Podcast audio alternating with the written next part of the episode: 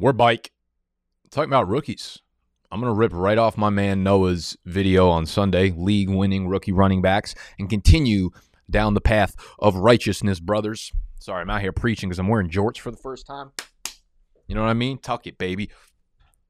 We're tucked and we're ready to yell about rookies that your idiot league mates are not going to know about. We're not going to talk about the quarterbacks because they all know about them. We're not going to talk about the top running backs off the board and Breece Hall and all those guys because everybody knows about them. Here are some rookies that I think will actually have an impact in your season long draft, your season long league this year, despite being relatively unknown. They're not unknown to you because I've been yelling about them all summer. But if you're new to the research of fantasy football, welcome. Make sure you subscribe to the channel. Make sure you hit the thumbs up button. Make sure you tuck your shirt in, you stop yelling, and you get ready.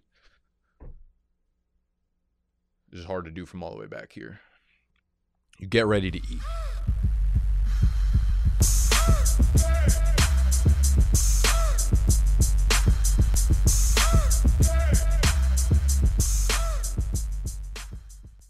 And just a reminder our season long draft guide, everything you need for your fantasy football draft, goes live on August 1st of next week. It has our rankings, it's got our all fade list, our must draft list, and you know, a million other things in there.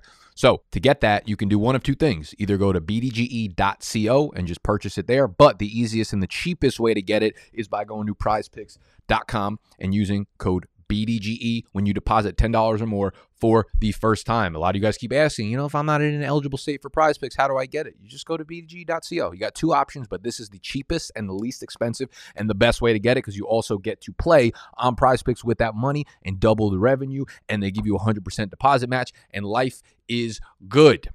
Life is really good. When I get to yell in jorts, life is good or it could be a cry for help. I don't know, but I will cry about Rachaad White. This is someone that Noah spent a lot of time talking about on Sunday's video. Rachaad White is the Tampa Bay Buccaneers rookie running back, drafted in the third round. First time I ever watched Rachaad White, I fell in love with the kid. He's a big back, six foot, 215. He's got the build to be a three down back. So he gets drafted to Tampa Bay.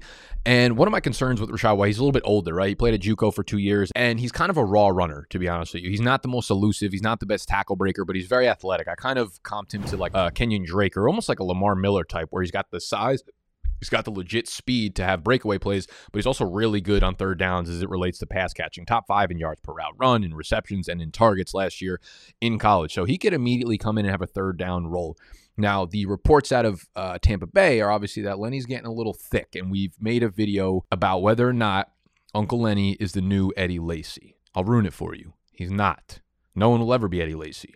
But the reports aren't good. However, I still like Uncle Lenny. I'm not worried about that. However, if there is some complications, if something happens with Uncle Lenny, Rachaad White is going to be the next man up. I don't care about Ke'Shawn Vaughn, neither should you. Gio Bernard's like 40 years old. He's not really going to make an impact this year. Rachaad White is the next guy up. He's explosive. He is big. He is a great pass catcher. We just need to make sure he has the trust of Tom Brady. But he could be a guy who, you know, we're looking back next year at and we're saying, fuck, how did we not see the breakout coming? He's a guy where most of these rookie running backs, right? You got Breece Hall as the number one. You got Kenneth Walker as the number two. James Cook is an undersized guy who's going to be used as a pass catching specialist in Buffalo, which I, you know, it's fine as a late PPR play. But the guys after that, third round and later, are all guys that if they end up having a big role in their offense will come over the second half of the year. We always see this for rookie running backs. If you're not drafted in the first round, you typically have a chance to compete for a big role but a lot of times the the coach just won't trust you until we get to week 7, 8, 9, 10, 11, right? We've seen it year over year over year over year with Miles Sanders and Javonte Williams and D'Andre Swift and Cam Akers and J.K. Dobbins. It just continues to happen, right? We always love the talent of a player, but doesn't always come to fruition until they get the opportunity later into the season. This could be a Rachaad White guy where weeks 10, 11, 12, we're looking at him as a top 15 fantasy running back because he's in the single highest scoring offense, the single uh, highest pass rate offense, which is great for him because he's a great pass catcher. So I love Mr. Rachaad White. A little bit raw, but if he can get it together, tighten up, and gets the trust of Brady, he can fill himself into a really big pass catching role as the season progresses.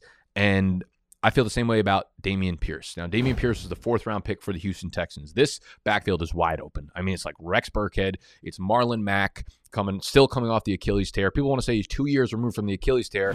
Sorry to break it to you, it doesn't matter how much time you've had to rest off the Achilles tear. If you have an Achilles tear, for the most part, your uh, your ability to explode is just zapped. It's not a timing thing. It's not an ACL. It's not a quad strain. It It's not a timing thing. It's just the scar tissue builds up there and you just don't have the explosiveness anymore. So to think that Marlon Mack is the same Marlon Mack he was would be ridiculous. Do I think Marlon Mack will get the first chance to be the starter here? Yeah, probably because he's a veteran and Dameon Pierce is a fourth round rookie. But Dameon Pierce, on a per play, on a per game basis, was one of the, if not the best running back in this class. I mean, when you look at what he did on a per touch basis, he had the number one overall rushing grade per Sports Info Solutions, number two in overall missed tackles forced rate, behind only B. Jean the God Robinson. His breakaway run rate was in the top 20th percentile. Yards after contact per attempt, the same thing. In terms of third down playing, number four in route running grade, number 11 in yards per route run, number 15 in pass blocking grade. This man does not miss. He is a guy who is 220 pounds. He's a guy who is built to play on all three downs. He didn't get a lot of touches at Florida. I am so sure that this guy is going to be a better pro than he was a college player, which is not something we see often, but I'm all in on this kid, Dameon Pierce, to be a guy who you draft late right? Around 12, 13, 14, he's going to sit on your bench for a while. You don't come fucking at me after week one, after week two, saying, Dameon Pierce only getting six carries a game. Why the fuck you tell me to draft him? I'm telling you to draft him because he's going to be there for the playoff run. He is going to be there when things actually matter. He is going to be there down the stretch because he's going to continuously carve out a role as a pass catcher, as a pass blocker, as an early down runner, as a creator. He's a YAC guy. He is a fucking miss force tackle guy. Like he does it all, I'm telling you. And now he finally goes into a backfield where they have the opportunity to give it to him to show us. Uh, to be honest with you, I don't see a ton of other rookie running backs that have a lot of opportunity off the rip. Zamir White is cool. I think he can have a role next year when they move on from Josh Jacobs. I like Isaiah Spiller a lot. He's a 220 pound pass catching running back that goes to the Chargers. Obviously, Ekeler is going to be the guy there, but they've wanted to clearly split the carries there in LA since Ekeler has, you know, taken over as a lead back. They've tried it with Larry Rountree. They've tried it with Josh Kelley. Both those guys stink. Isaiah Spiller is a much better player than those guys are. This is an offense that top five in pace, top five in plays, top five in scoring, an amazing quarterback. They have a really, really good ascending offensive line. So I think even if Isaiah Spiller only gets 150 to 160 touches this year, he might end up getting 10 to 12 goal line carries and turning that into eight to nine rushing touchdowns. So I think Spiller's got some really nice standalone value in a strong offense. Tyler Allgeier is another one to keep your name on. He's the uh, to keep your eye on. Fifth round rookie running back out of BYU. Monstrous numbers at BYU. I think that a lot of the times comes from playing the competition that BYU plays. Uh, but he goes to Atlanta where the backfield is completely wide open. They get rid of Mike Davis. Cordarrelle Patterson's clearly not going to be the workhorse here in Atlanta this year. From a running back perspective, they'll probably still use him a lot as a weapon and in the slot and out wide and whatever. But Tyler Allgeier has a path to be the starting running back by week eight or later. He's not a guy that I'm necessarily uh, in love with, Tyler Allgeier. He's more of like a bruiser.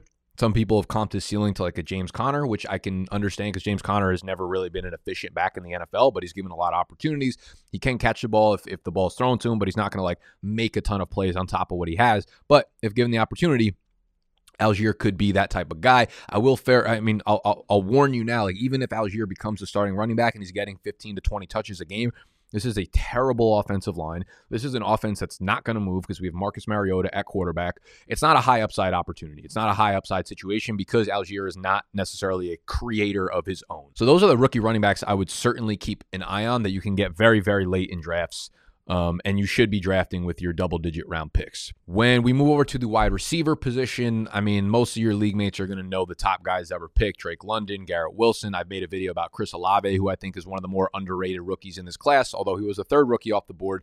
He's kind of under the radar because Garrett Wilson was the more well known Ohio State ri- uh, wide receiver. Chris Olave goes to the Saints, which we have no real idea what's happening with Michael Thomas. I think Olave has an outside chance to be the single best rookie wide receiver this year. Statistically, he is such a crispy route runner. Um, and I think Winston has shown the propensity to just chuck it up to whoever he thinks is open down the field, and that will be Olave. Michael Thomas has never been a downfield guy. They don't have any other weapons that play downfield like Olave does, and Olave is just such a good separator um, on the outside and in the slot. I think he's going to be used all over the place and get onto the field immediately as a three down starter. So I'm looking to target Chris Olave, you know, round nine, round 10 when possible. A lot of you guys are going to get excited about Christian Watson, and I know I made kind of like an anti Allen Lazard video yesterday, but that does not mean I'm really in on Watson. It probably means I'm just overall down on this passing offense.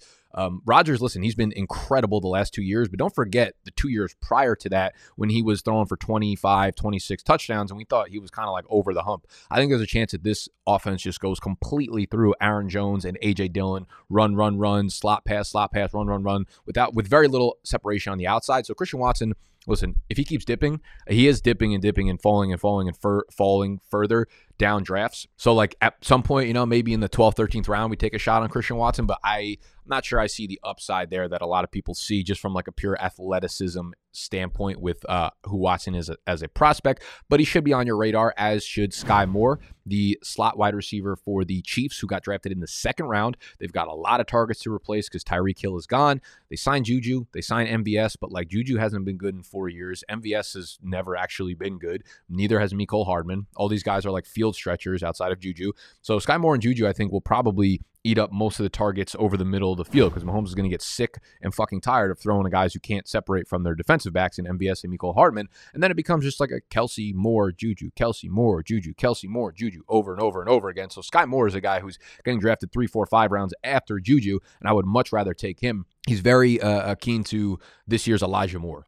He is a little bit. He's not even that really that small. 190, 195 pounds. Plays a lot in the slot, but on the outside, he was a fantastic separator as well. He was a guy who um, can get away from man, can get away from press, can get away from zone, and that type of separation skill can play anywhere in any offense. And now you attach him to Patrick Mahomes, so I think Sky Moore is going to be a baller. I think Jalen Tolbert's going to be a baller because we have Amari Cooper gone. We have Michael Gallup, who's probably going to start the year on the pup list. And I think Jalen Tolbert basically all reports are pointing towards him being the wide receiver two entering the year. Again, this is a an offense that scores top five. This is an offense that runs plays at a pace that's in the top five. This is an offense that has a pass rate in the top five. Dak is going to throw and throw and throw and throw and throw, and CeeDee Lamb is going to catch and catch and catch and catch and catch. But he can't be the only weapon in this offense that catches balls. So we love some Jalen Tolbert this year, like David Bell, but not as long as Deshaun Watson is not on the field. Uh, Khalil Shakir is a little bit interesting if reports come out that he might win the slot role. Uh, they have Jamison Crowder. Isaiah McKenzie was re signed, and they said that he's a starter there. Um, maybe Shakir gets on on the field a little bit there, but you know, I don't even know why I fucking included him in this. Kyle Phillips is the other name I think we should keep an eye on here in Tennessee. He's out of UCLA. He was a fifth round pick for the Titans. Kyle Phillips is kind of like a little bit of a Hunter Renfrow, I think, without that like phone booth uh, footwork type thing going on, which might make Hunter Renfrow completely irrelevant and therefore Kyle Phillips maybe. But Kyle Phillips is a guy that I remember having uh, Brett Coleman on the channel earlier in the spring talking about underrated rookies that most people don't know about. Kyle Phillips is one of his guys, and Kyle Phillips is a really, really good separator. And we're talking about an offense where, like, sure, Robert Woods is there, but he's also a 30 year old coming back from an ACL tear. Like, sure, maybe he gets on the field on week in week one, but is he as explosive as he was? Like we like guys two years removed from the ACL tear. Is he as uh, is he as good and explosive and as sure footed as he was last year? Probably not. And if he did, uh, he does start off strong. Like he might fade over the sec second half of the year, like we saw like Emmanuel Sanders last year, obviously different injury, but same type of like older age. That stuff tends to be a problem for longevity and durability over the course of a season. So I could see a world where Kyle Phillips starts running routes at a 60 to 70% clip and just being a dump off guy for Ryan Tannehill because they don't have many other options. Like obviously Treylon Burks is there, but we haven't heard a lot of good reports out of camp um, on him either. So Phillips would be the last guy I would keep an eye on. He's going to be a waiver guy probably down the list later in the season. And tight ends, there's probably like six guys I like at the tight end position. None that I really think make an impact in year one. I know in Denver they said Greg Dulcich is going to compete with Albert O for the starting job. I don't buy it. I don't buy that Dulcich will have more than like 300 receiving yards this year. Anyways, obviously that's super irrelevant as it relates to fantasy. Uh, McBride is behind Ertz. Jelani Woods is a huge fucking target who might see some good red zone looks. But Jeremy Ruckert, I like. Cade Otton, uh, now that they signed Kyle Rudolph there in Tampa Bay, is kind of irrelevant. I like Daniel Bellinger out there in New York, but none of those guys are going to make impacts in year one. But those uh, wide receivers and running backs are guys that I legitimately think will be on waiver wire lists at some point throughout the season that are more unknown guys as it relates to like your normal ass fantasy football league. You know, the Rachaad Whites, the Dameon Pierce, the Isaiah Spillers, who, of course, if you've been following fantasy for this long into the summer, then you know all these guys like the back of your fucking hand. But your idiot league mates will not. Therefore, you take advantage of them like they're children and like they're a blind guy with money sitting out there. You stick your hand and you take all his fucking money. That's what we're doing in fantasy football in 2022. We're taking money from blind people. All right. I love y'all. Make sure you go sign up on Prize Picks for the draft guide. Make sure you subscribe to the channel if you are new. And I will see y'all tomorrow because I love you.